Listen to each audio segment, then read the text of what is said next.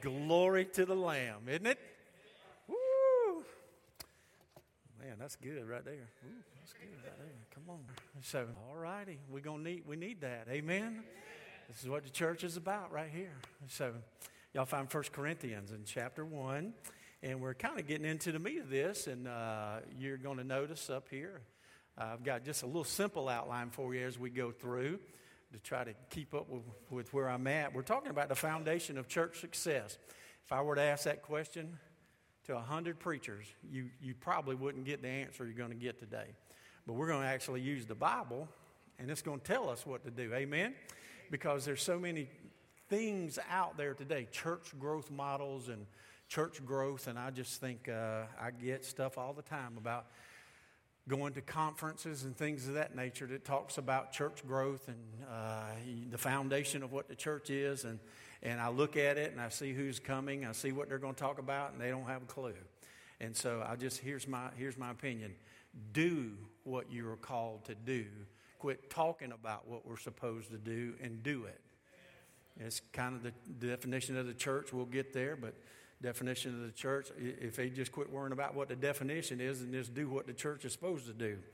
Uh, and so let's, let's read this text here together. We're going to start in verse number 10, 1 Corinthians 1 and 10. And, and look, and I'm going to try to pick some of these things out as we go in just very simple outline. Now, I urge you, brothers, in the name of the Lord Jesus Christ, that all of you agree in what you say, and that there be no divisions among you and that you be united with the same understanding and the same conviction. For it has been reported to me about you, my brothers, by members of Chloe's household, that there's rivalry among you. You remember a group, Paul had left. He spent more time in Corinth than in most places. And then when he left, he, he got a group from Chloe's household that came and said, Paul, we got a problem. There's divisions in the church. And then he had another group that said, We've got a list of questions we also want to answer. So Paul spends the first four chapters, you remember.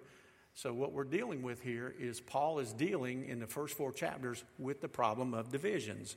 And so, all the accolades and everything that Paul said to them about what a great church they were, and they were, that's done. Paul's fixing to start taking, it, taking them to the, to the woodshed right now. And so he says, For it's been reported to me about you, my brothers, from folks from Chloe's household. There's rivalry among you. Verse 12. What I'm saying is this each of you says, I'm with Paul. Somebody says, I'm with Apollos, and somebody says, I'm with Peter, Cephas, or I'm with Christ. Is Christ divided? What is Paul? Was he crucified for you, or were you baptized in Paul's name? I thank God that I baptized none of you except Crispus and Gaius so that no one can say you were baptized in my name. I did, in fact, baptize the household of Stephanas. Beyond that, I don't know if I baptized anyone else. here's what Paul says For Christ did not send me to baptize, but to evangelize, not with clever words, so that the cross of Christ may not be emptied of its power. So here's, here's I'll never forget the days when we first started Woodlake Baptist Church. We came together, and here's how we did this we didn't have any committees, anything. We had about 60, 70 of us. We came together. The Lord would put whatever on my heart or whatever we dealt with. We had unity in the church. Told everybody what we're going to do. We're going to, is what I want to do. I want you to pray about it for a week. We'll come back and we'll vote on it. We had 100% vote continually the whole time. We had unity in the church. Unity is the foundation of the New Testament church. Just, just for curiosity, I thought about this this morning and wanted to ask you how many of you have been in a church split? Would you raise your hand? And for the record of folks at home, over, over half, probably two thirds of the folks that are in here raised their hand. It is to the shame of the New Testament church that we can find ourselves in this place. We, we've noted that the church in Corinth had a lot of problems. Churches are going to have problems. I'm not here today to say that we're not going to have problems. All churches have problems. But how you deal with those problems is the important part. And I know of churches that are so close to us and all around us right now who are having problems right now. And it seems that in these days where God is really beginning to spiritually awaken this country, there's fighting and divisions and craziness in so many different churches. Most of the people that came to Woodlake when we first started came from somewhere where they were hurt when they left. It, it is terrible and it's very difficult to keep those things out. And to our shame, the world gets an opportunity to look in at us and say, well, look how they're all acting. And so, what we want to do at all costs is protect the unity of the body. James literally describes this church in Corinth. He says, What causes fights and quarrels among you? Do they not come because of your desires that battle within you? You want something, but you don't get it. You kill, you covet, but you cannot have it. You can't have what you want. You quarrel and you fight. And he just goes on and he just really tears him up. Un, uh, uh, is, uh, of unknown origin, this quote is beautiful. Quarreling is a reality in the church because selfish and other sins are realities in the church. Because of quarreling, the father is dishonored, the son is disgraced, his people are demoralized and discredited, and the world is turned off and confirmed in unbelief. Fractured relationships rob Christians of joy and effectiveness, robs God of glory, and robs the, the world of the true testimony of the gospel. Uh, an ego trip costs us a very high price to pay. And most times, the things that churches split about or people are in quarrels and divisions about are absolutely silly. And right here, as Pastor breaks this down for you, I'm going to show you how Paul literally destroys this foolish argument that they have. And so, to our shame, churches have actually come to blows at times. I know of Baptist churches during church conferences where people have literally come to blows to hit one another in the, in the house of God over foolishness and it ought not to be. You say, Pastor, this is a weird message. No, it's not. It's right here in the book. Amen. And I can promise you, Joel Osteen won't preach this this morning. But see, this is where we do. Pastor preaches through a book. I want you to get the whole nine yards. Y'all all right? I want you to see everything that's in here. And if preachers would deal with problem people, we wouldn't have all of these problems. If we believe that James and what he says, it comes from our own desires and our own passions. Two of the devil's favorite things are divisions and quarrels. Now, I've come to see and I've come to believe that the foundation of the church is unity. I saw it right here when we started Woodlake uh, 16, 17 years ago. We had unity and I mean, things were just so easy. It was such a joy to be around church. It was fun to be here. And I think if pastors would deal with people the way they're supposed to when they cause trouble, there wouldn't be this stuff. But the one thing that the pastor has to have is the support of the laity and the deacons in order to deal with people that cause a lot of problems. Do y'all know what a church letter is? Do y'all know what that is? When somebody joins Woodlake, if they come from a Baptist church, we send for their letter. Y'all, know, y'all know that? You feel me? Those of you Baptists. Those of you who come from different denominations, you may not understand this. But what it used to be, it's not now.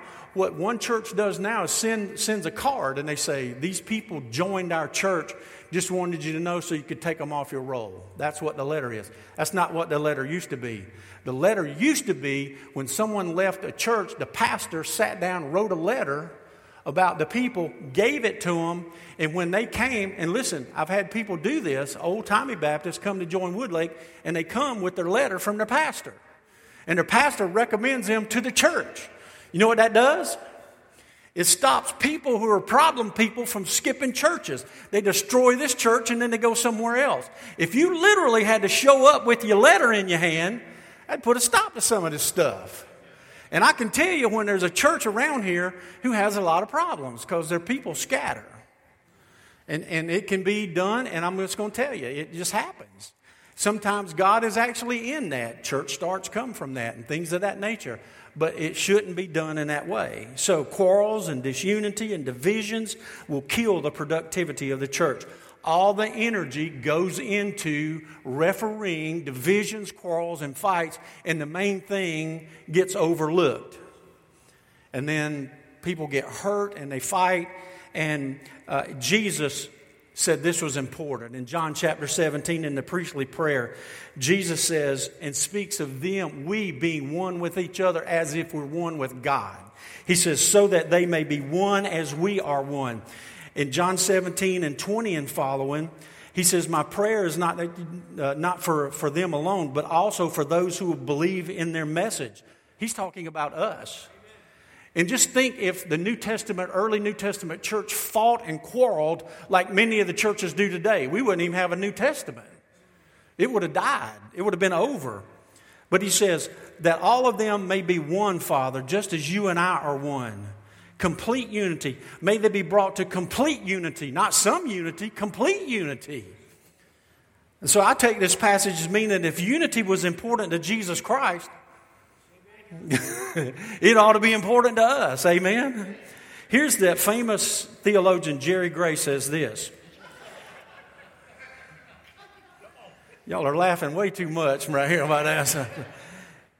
The next time you find yourself on a soapbox, ask yourself this Is it worth the salvation of other people? I tell you what, that theologian Jerry Gray, I'm telling you, he's something else. If getting your way and satisfying your own passions, as James says, ever becomes more important than souls, then we're done. Unity is the foundation of success in the church. Now let's look at Paul's plea. The first thing that Paul does is uses the word parakaleo. You can literally translate this in, in verse number 10. Uh, the, the Holman Christian Standard Bible says, I urge you. I mean, if you have a King James, it probably says, I beseech you. And he's saying literally, you can translate this as please. Please. Please, Paul says, I am begging you, please, I appeal, I beseech, I entreat, I encourage you to agree with one another. Paul says the, the word parakaleo is actually a cognate of the, of the word comforter, the Holy Spirit. And it means to come alongside of someone. That's what the Holy Spirit does. He comes alongside of you to encourage you, to convict you, to, to push you along. And Paul says, I want you, Corinthians, to come alongside of me. I want you to snuggle up next to me. And I'm begging you in the name of Jesus to get along with one another. He says, please come together. And so it meant something to Jesus, so therefore it meant something to Paul. Always come to the table of deliverance with passion and confidence in the Word of God. Paul says, I beseech you, I believe in this message. I want to come with fire to the pulpit. When I come and I preach, I am parakaleo. I am preaching with passion to beseech you to pull you in and saying to you, please listen to me. I'm begging you. I want you with everything that's within me. I beseech you. It's important to Jesus, it was important to Paul. Paul was making his petition. This is Paul's plea. It's really Paul's personal plea out of his heart. He says, I beg you, and I want to tell you, sometimes y'all get yourself in such a mess that I literally go home and cry because I don't have the wisdom to fix it. But I want to tell you, can I ask you this? I have found some wisdom in this passage to help me. Listen very carefully to me. People say, well, what do you do in that case, Brother Jerry? I said, I'll tell you what you do. Sanford puts it very simple. Sanford says it's a heart issue. And what did Paul, the entire message of the book, the entire book of 1 Corinthians applies right here. Let's just get it out of the way. Paul says all the problems of the church can be solved by one thing that if the church will be submissive to the will of God. If you're, if you're at a crossroads with somebody, just submit to the Word of God, submit to Jesus Christ. Listen to me. You say, well, you just don't understand, Brother Jerry. You don't understand my position. You don't understand where I'm at. You don't know what, how difficult this is. Let, let me ask you this Do you trust Jesus Christ? Do you trust Jesus Christ? Church, do you trust Jesus Christ with everything? Then take that division, take that quarrel, take your personal opinion, take whatever you think is going to happen from it, and just give it to Him and say, Lord, I don't know what to do with this, but I trust you with it. I'm handing it to you. I'm giving you the outcome of it, and I submit to you, and you take my heart, my mind, my soul, and my will. This, this word here, he says submit, is used of two warring factions here. He says, I say to you, do this. Do you think that Paul forgot that we're Baptists? The little word Lego in the New Testament there says that we agree with one another. The word's used of quarreling factions that actually come together for reconciliation. Paul said, Come together. Let's pull this together. The word is schisms. Notice what he says here. In the name of the Lord, that you all agree with one another and there be no divisions. The word is schisma. Y'all know what a schism is it's a split, it's something that's taken apart. It's the, the word pictures destruction of unity through force, the tearing of a garment, or political factions that are engaged in a struggle for power, social stratifications. The opposite of this is obviously the word for unity. And unity is the word that means, uh, literally, in, in the original language, the grammar tells us that it's something that we're supposed to have, that it comes from an outside source, and that we're to continue having it. But see, as a church grows, then power struggles get put in place, jealousy gets put in place, and, and it just naturally people. And let me tell you, this happens in your office. This is just not for the church. You, you join an organization, go join the gym and watch what happens. You'll find out there's schisms there at the gym. Why? Because there's people there. But here, we're supposed to be under the lordship of Jesus Christ. and we're supposed to act differently. The, the, the, last word here is judgment and opinion. Paul says, I want you to be of the same mind. I want you to be of the same judgment. Nom is the word. It means opinion, advice, or purpose. Now, how can we be of the same mind and the same purpose when we disagree? By submitting to his will, not ours. Did, did you get that? Look, submission to Christ can bring perfect unity. That is literally the theme of this book. Uh, do, do you remember Philippians 4? Paul says, I plead with, same word. I beseech you, I'm begging you, please help Euodia and Syntyche agree with one another. And we talked about this before. You remember, Paul didn't tell us what they were fighting about because we would choose sides and we would be arguing about what they were arguing about. So Paul never told us about that. And then Paul goes on a little further in Philippians 2. He says, if you have any encouragement from being united with Christ, if any comfort from His love, if any fellowship with the Spirit, if any tenderness and compassion, then I want you to make my joy complete by being like minded. I want you to think like Jesus, in other words. I want you to be a part of this. You, you think that we're unspiritual because this happens? Let me tell you. In Acts chapter 13, and uh, we, we read in Acts 13 and 15, we had a problem. We had a problem there. Paul and Barnabas, here's what the scripture says they got into a sharp disagreement. Paul and Barnabas? Yep, Paul and Barnabas.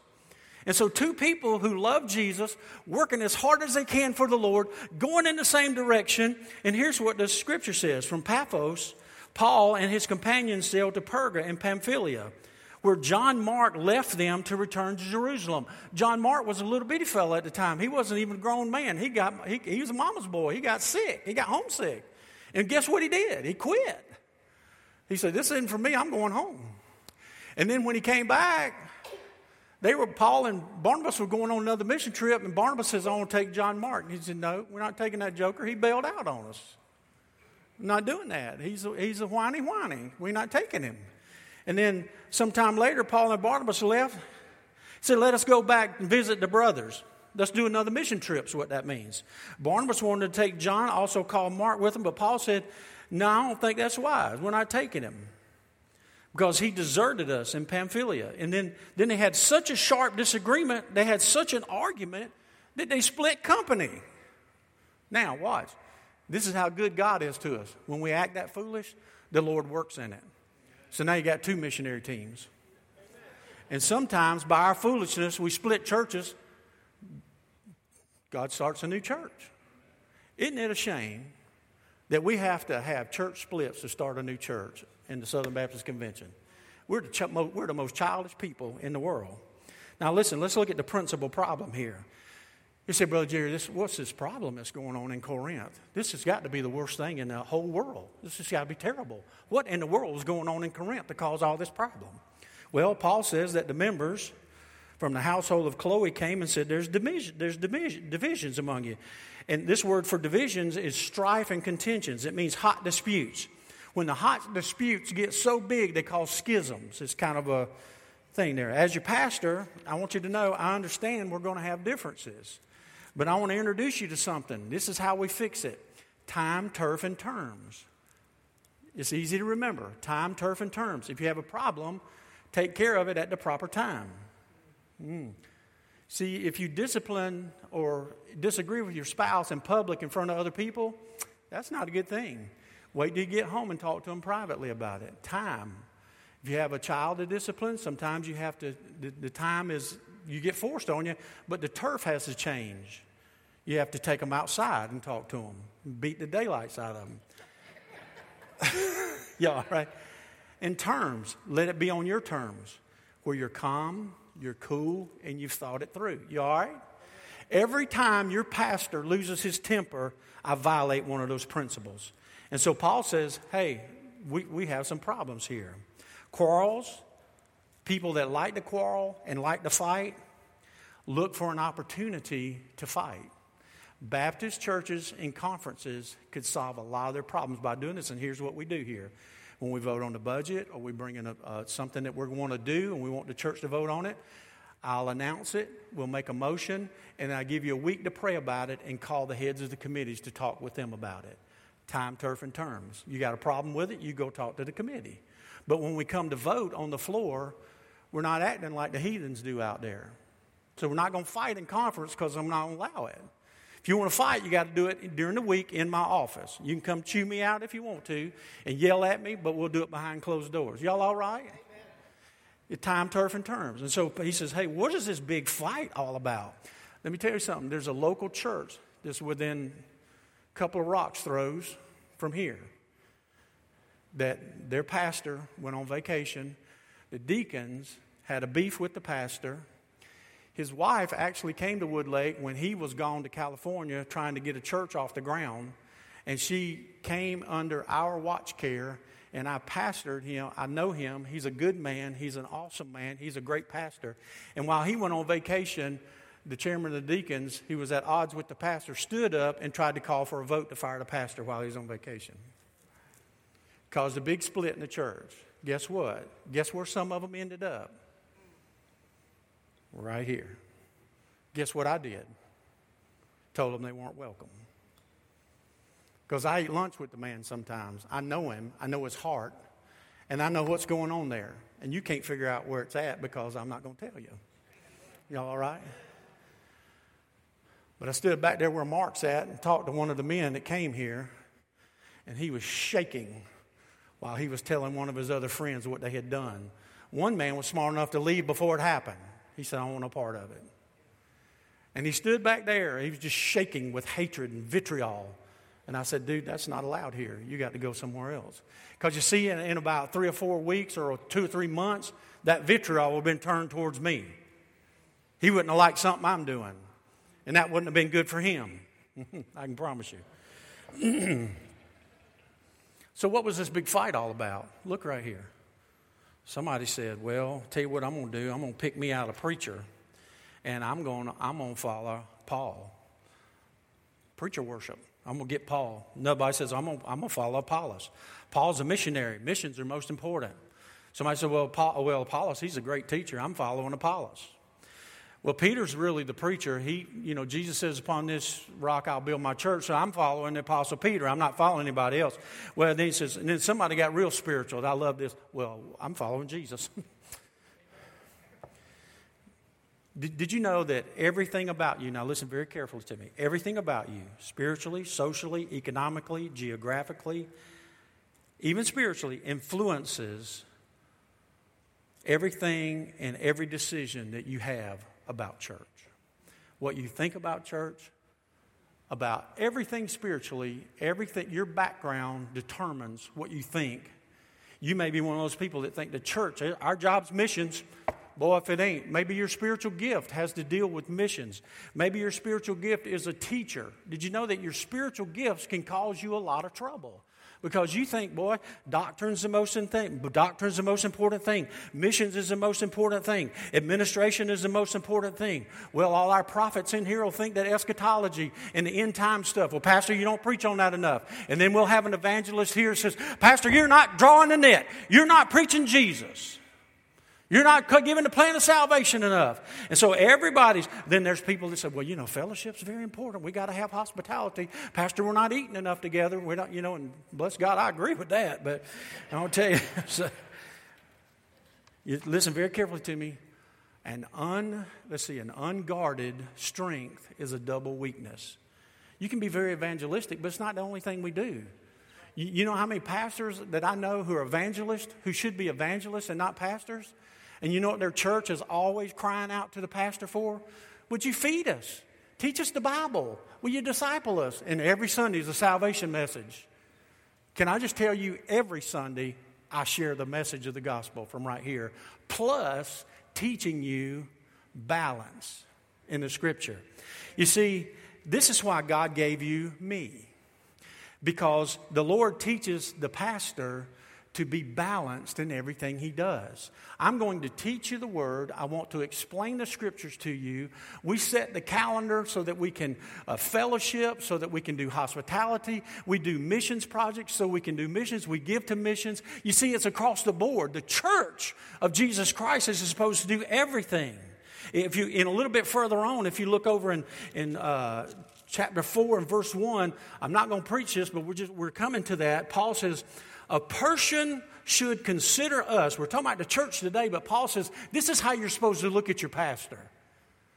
So, you know, a lot of people think they know what my job is. They don't know what my job is, but I know where to find it.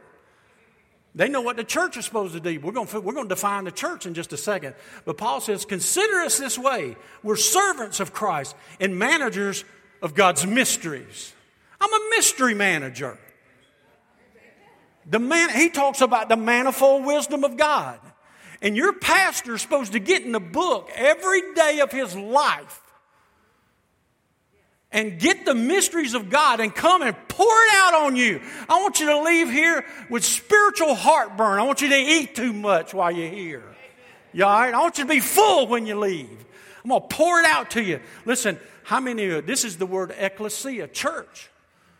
You know, when people don't you know, always telling me what the church is supposed to do, and they don't even have a biblical definition of the church. The word is assembly. That's what it means, ecclesia. It many times the word ecclesia in the scripture is translated as riot. It's a group of people that came together for a purpose. That's what we're here for. But the church, from the greatest and smartest man I know, Dr. David Skinner. I fooled you, didn't I? My New Testament theology professor, and this, this definition is as good as it gets. David Skinner says the church, the New Testament church, is as a visible assembly of people who have been saved through redemption towards God and faith towards Jesus Christ. Repentance towards God, faith in Jesus, and who have publicly declared their salvation by being immersed in water and who have joined together in obeying Christ's commission. And you see, to me, it doesn't matter what your definition of evangelism is, just do it. You don't need CWT and witness training. Let me tell you what you need to do. You need some courage. You, if you got Jesus in you, you know how. Listen, every time you don't witness and you walk away, you get convicted. Somebody say, I had a preacher friend of mine, and some one of my other preachers says, Well, I just wonder why we don't witness like we're supposed to. And Brad Ball, Brad's been here. Brad said, Because you're a disobedient coward. I was like, I was like, thanks, thanks, Brad. it's like, that's the truth. Do y'all think I ever am tired or don't want to fool with folks and I don't witness to them and I get in my truck and leave like everybody else? Of course I do. And I get in the truck and the Holy Spirit says, You missed an opportunity just because you're tired. I had a word for that guy. And then I have to turn my truck around and go back and apologize and share Jesus. Y'all all right? That's what we're supposed to do. We need to quit talking about what the church is and start doing church. Somebody say glory. Here's the perfect principle. Notice in verse number 13 in your divisions, well, I follow Paul, I follow Peter, I follow. The, here's, a, here's a great question, right? Is Christ, is Christ divided? Wait a minute. What are you talking about, Paul? Is Christ, what does he mean? I'll tell you, when I got to that, I'm like, so I thank God that I didn't baptize, I didn't baptize any of y'all. Paul asked him later on, is Christ divided? Is, is Jesus somehow separated? How could Christ disagree with himself? Is it righteous for us to take parts of Jesus that we like and other parts that we don't? So, my opinion is so important because I'm following Jesus. And here's what he said. Well, as soon as you say that, somebody's going to say, Yeah, but in 2 Timothy chapter 5 and verse 8, this is what it says. See, and then we get in a scripture battle. Jesus likewise doesn't loan out his de- deity to anybody. He was crucified for you. Here's what Paul is saying Was I crucified for you? Was Peter crucified for you? Was Paul crucified for you? No. So then why are you picking out men? Listen, let me, let me make it very clear. Let me, make, let me illustrate it very clear. Would y'all have a problem with this? We're going, we're going to baptistry. I bring the candidate down and I say, Oh, Brother Joe, God bless you, man. You gave Jesus your heart. I baptize you in the name of the Father and Brother Jerry and the Holy Spirit. That should have rubbed up against your soul. I should have heard more than that. Would that bother you if I did that? Why? Why? I'm just, I, I'm not Christ. I didn't die for you. I wasn't crucified for you. And while I'm right here, let me just say this. You pick you up a conference schedule and you look on there. You know who will be on there? All the big dogs, all the preachers that everybody worships.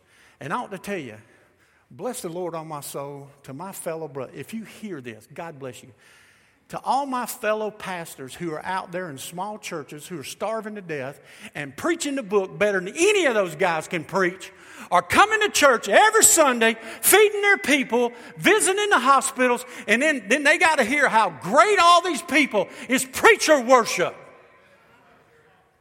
I don't want you to ever go out here and say, Boy, we got a great pastor. I want you to say, Oh, what a great God we've got. Can you believe what God's doing with our pastor who's so fleshly and ignorant? meant that, every word of it. So that the power of God can rest on your pastor. In verse 14 through 16, Paul makes it very clear. He's not, Paul says, I didn't baptize anybody. Now, if you didn't understand that passage, let me just explain it to you. Paul says, I didn't stick around to get a following. I didn't baptize you. I didn't do anything for you. My job is to preach the gospel, to evangelize, and start churches. We've got some cult leaders in the Southern Baptist Convention. Yeah, we do. Come on. And, and while I'm at it, you see, if I'm going to criticize Joel Osteen and all the other crazy preachers out there, I'm going to talk about our folks too. We've got people, mega pastors, mega churches, and there's preacher worship going on. And it's dangerous because when they fall, look at all the other people that fall. And there's some pastors out there pastoring 50 people and a man lives a holy, righteous life his entire life and dies and nobody even knows it. I hate to do this because I'm going to embarrass her, but I want to tell you something, Kay. Your father, I, I'm telling you, he worked for the convention for years and he was a fantastic man. You wanted to hear about a godly man? Kay, your father was a godly man. And, and I was invited to do his service. I got two emails from two preachers that texted me and told me what a godly man he was. A man who lived faith, uh, what he did on earth now forgotten, but in glory. In glory. Bless the Lord, oh my soul. God knows about it. And it was one of the greatest privileges of my life. And I got in my truck that day, Kay, and on the way home, I just boohooed. The Lord, it just hit me. I just thought, here is a man that served, that, that graveside should have been filled with preachers that knew what he did for our convention for years and all the good works that he did. And bless the Lord on my soul, there were some of them there. But we recognized the great man when we knew him. It was awesome. It was awesome. And I left there thinking, this small, unknown pastor got to do his funeral. Okay, thank you so much. Thank you for letting me be there. It was a great blessing to me. Paul wasn't there to get a start. He didn't, evidently, somebody in the church started, well, Paul's my guy. And here's what Paul says about it You want to be a preacher? You want to be a leader? You don't ride in limousines. You, you listen to me. Listen. Paul didn't start a cult, didn't start a, you know, Kenneth Copeland and all these guys flitting around on private jets. And listen, if you got 40,000 members in big time church, you, you get too big for your britches, I'm just telling you. And it takes a humble man to realize what the ministry is all about. For it seems to me that God has put the apostles on display at the end of a procession, like men condemned to die in the arena. We've been made a spectacle to the whole universe, to angels as well as men. We are fools for Christ. But as for you, you're so wise in Christ. Holy Spirit using Paul to be sarcastic. Serious. You read it. 1 Corinthians 4 9 through 13. You read it. We are weak, but you are strong. You're honored, but we are dishonored. To this very hour, we go hungry, thirsty, we're in rags, and we're brutally treated. We're homeless. We work hard with our own hands. When we're cursed, we bless. When we're persecuted, we endure it. And when we're slandered, we answer kindly. Up to this moment, we've become the scum of the earth, the refuse of the world. It would be so, so refreshing. It would be so wonderful that if there were some big time preachers today who could actually realize how insignificant they really are. Do you think I'm worthy to preach the inspired Word of God? I am nothing. We are all nothing without Jesus Christ. This is the greatest privilege of my life. I heard a pastor say to me one day, just don't know what I'm going to preach Sunday. I had to sit down. I said, What are you talking about? You don't have nothing to preach. You got 2,000 pages of stuff to preach. And I'll tell you what you do if you get off your iPhone and get in a study and get the Holy Ghost in you, boy, you'll find something to preach. Paul was filled with the Spirit of God. And I would love it if these guys would learn who they actually are in Christ. The church does not revolve around a figurehead. And you say, well, Brother Jerry, why? Well, look, let's look at the perfect pattern. Here's the perfect pattern. Goodness gracious. This is, y'all, this is so good. Verse 17 For Christ did not send me to baptize, but to evangelize. Not with clever words, so that the cross of Christ would be emptied of its effect.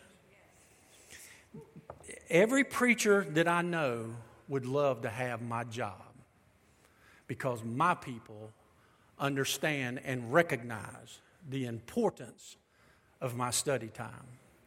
And, and, this is, and this is right here. I promise you, in the name of Jesus Christ of Nazareth, my Savior and my Lord, I call the Holy Spirit of my God a witness. In 40 years, I have never come to the pulpit unprepared. I have never taught a devotion. I've never gone to the nursing home and thought, oh, well, these people don't know any differently. I don't really have to prepare very much. I just take a little short devotion. No. I get into the Word of God, no matter where I'm going, how many people are going to be there, because I know that the person that needs to study more than anyone is me. And when I come, I'm loaded. And you can't even get it all in 30, 40 minutes. I'm having to run through this right here so fast to put all this together for you. If you get the notes, you read them, you'll find out there's way more here than I could ever deal with in 35 minutes. Every preacher I know would love to be able to spend the time in the scripture. But do you know why they don't? Because their people don't know what the church is and they don't know what the pastor's job is. And I'll tell you, I do a lot of things, but this is the main job. This is it. This is it. Paul knew the main thing.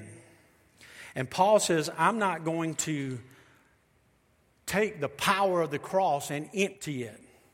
And he uses this word kenos. It's the same word that's used of Jesus where it says that he emptied himself by leaving glory and coming here. Y'all all right? It speaks of Jesus limiting himself by coming in a human body. And here Paul says, if I promote Paul the apostle, I'm emptying the cross of its power. Because I didn't die for you. And so, all these big time folks that are promoting themselves in all of their books, listen, these guys are making so much money. Here's my question Why aren't you giving your books away? Hello? See, it's all about, well, it's not about the money. No, it's always about the money.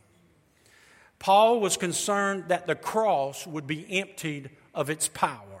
So he says, no divisions in the church. Stop fighting about who the best preacher is. I mean, these four chapters are heavy duty.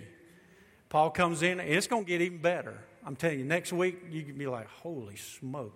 Paul said that to them? And if you don't see, this is why the context is so important. When you see the context, you'll understand it and you'll know it. What a tragedy for a pastor to preach and the words of the cross are ineffective. Whew. How, how can a man bring the message of the cross to the table and it be emptied of its power? How could he do that? Because he's more important than the cross. The preacher cannot water the message down. He can't make it about himself. He shouldn't use it for profit or for personal fame and recognition. That loses the power of the cross. And so, Paul, that's why Paul says, listen, no more talk about I'm following Apollos or Cephas or anyone else. You know, and he said, follow Jesus, no divisions in the church. You say, how can you prove that I'm following Jesus? Trust him with the division. Can I ask you a question? Every church split that you've ever known, the people that were fighting one another, was their concern that they had to empty the power of the cross, the cross of its power. Could, were they thinking about that? They were not thinking about that. They were thinking about getting their own way. And what happens after a church split is usually the people that were in it leave the church and the church is destroyed. They destroyed the church anyway. Have you ever done that to yourself? You're like, I'm in this fight, but I'm going to submit to Christ because if I don't, listen. Have you ever been in an argument with somebody and you came to an impasse and there's just no, no and here's, I have said this to people, and the Lord taught me this a long time ago. If you're married, you understand this. I'm going to forget this and forgive you, and I'm asking you to forgive me because you're more important to me than this argument. Amen. Are you okay with that? Amen. See, that's submission to Christ, that's letting it go. So, the preacher is not here to intellectualize, to philosophize, or pontificate. I'm not here to gain a following, as Paul says. I'm not here to, I'm not here to say that the, the power of the cross, I, this is what I'm here for, to tell you the power of the cross is still powerful. It can cure it can cure addictions. It can cure depression. It can put families back together. The power of the cross can fix anything. I heard somebody the other day tell me, I said, Listen, brother, I'm praying for you. I know that you're hurting. I, I'm, I'm praying for your healing. He says, I've basically given up on that. God's not going to do that. I said, No, no, no, no. I said, You can give up, but I'm not, because the power of the cross of Jesus Christ is still in effect. I know of nothing more difficult or as rewarding as kingdom work. It feels easy, anybody can do it. I'm not saying that we would be perfect by any means, but I like this example. I want to take you here. I'm going to finish right here. You, you know, there's a miracle happened this morning already. Did y'all know that?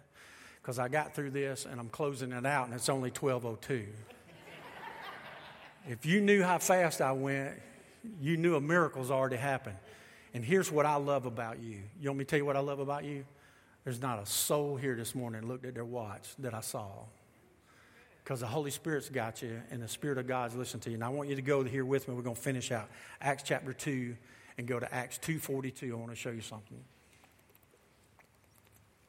And this is my prayer for us. It's my prayer for your business. It's my prayer for your family. It's my prayer for everything for all of us. In, in Acts chapter 2, this is, and uh, I got a little bigger up here. I'm just going to read it from right here because the letters are too small right there. Acts chapter 2 and verse 42. Look, this is about the New Testament church. They devote, listen to the words. I'm going to highlight them when I get there. They devoted themselves to the apostles' teachings and to fellowship. Divisions, divisive people don't fellowship. To the breaking of bread and prayer. See, if you, if you got quarrels and fights, church is not breaking bread and they're not praying. Everyone, who? Everyone. Everyone was filled with awe. What a great church. What a perfect situation. It's when the people walk around and think, gosh, can you imagine what God's doing? And many wonders and miracles, signs were done by the apostles. Could it be that when we get to heaven and we say, Lord, why didn't you heal these people? We. And the Lord says, because y'all were fighting all the time. You robbed the cross of its power. May not be his fault. Ah, wow, fancy that. I can promise you it's not his fault. It's our fault, is it not? All the believers were together. Where? Together. We're supposed to be together. And they had everything in common. You know, everybody always wants to go back to Acts and build their doctrine off on Acts and to say, we should be the church in Acts. How many of y'all want to bring your paycheck to Brother Jerry and let me distribute it? Albert does? Will you bring it, brother? I'll take it. Okay, bless your heart. So, that's what they were doing. Everybody was bringing everything they had, and the apostles distributed it. Y'all don't want to do that, do you? You don't have to look holy. Say no. so, I ain't giving y'all my paycheck. But they had everything in common. Selling their possessions and their goods, they gave to anyone who had need. Every day, they continued to meet together in the temple courts. They broke bread in their homes and ate together with glad and sincere hearts, praising God and enjoying the favor of all the people. And the Lord added to their number daily those who were being saved. To God be the glory. Wouldn't that be awesome? That we loved each other so much, that we cared for each other so much. Dennis, when's the last time you said, This is my opinion, but I'm giving it up for you? Can I be honest with you? I don't do that very often. Know why? Because, my opinion, I think I'm right. But here's what Spurgeon says unless it's a matter of conscience, it's okay. Now, if we're going to talk about the means of salvation, not backing off of that. Amen. Death, burial, and resurrection of Jesus, period. Rose from the grave. He's at the right hand of the Father. He's the redemption. That's it.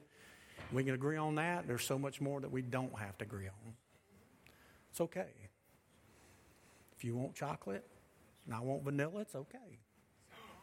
Amen? Except you're Albert. All right, see. Listen. The biggest division that there is is a person who says, not giving my heart to Jesus. That's the biggest chasm. And so here's what I want you to do today. If you don't know Jesus as your Savior, want you to come to me and say, Pastor, I want to bridge the gap today. The blood of Christ, the grace and mercy of Jesus will be the bridge. You can walk right over it, come to Pastor. I don't save anybody, but I will lead you in a prayer to receive Jesus as your personal Savior. Amen. Maybe you just need to go to somebody across the room and say, you know what? I love you. You're more important to me than this argument. Amen. Maybe you need to say to Jesus, Jesus, I've had a lot of questions, but I don't really care if they get answered. I'm just going to trust you with my heart and give you my heart today. Isn't that good? Isn't that good? I'm just, I'll let you answer the questions later. I just want to, by faith, receive you. Maybe husband and wife need to make some reparations today. Maybe just need to come to the altar and just say, Lord, please, please protect the unity of the body at Woodlake. Let's be careful of the spiritual warfare as God uses us and grows us. I'm begging you, please pray for people to come. Pray that you just share with people out, word of mouth, get them here. Let's share Christ with them. Amen. Let's stand to our feet. For Lord Jesus, this is your moment. Lord, I pray that we don't have divisions ever. I pray that you give me the courage to stand up and, and the wisdom to fix divisions. We feel so inadequate. Help us, Lord, to just walk with you. Let us all submit to you. May you just let your spirit of grace and mercy fall upon this room right now. Lord, I pray for people that are thinking about joining Woodlake. Would you give them the yes or the no right now? This would be the place they could come and fellowship, and I could love them and be their pastor and shepherd. Uh, let them know before they come we're not perfect, uh, but we are forgiven. And just pray you just do a work right here today. Let your spirit fall upon us. It's in Jesus' name that we pray. Amen. Would you come? Pastor's right here for you. If you need to come.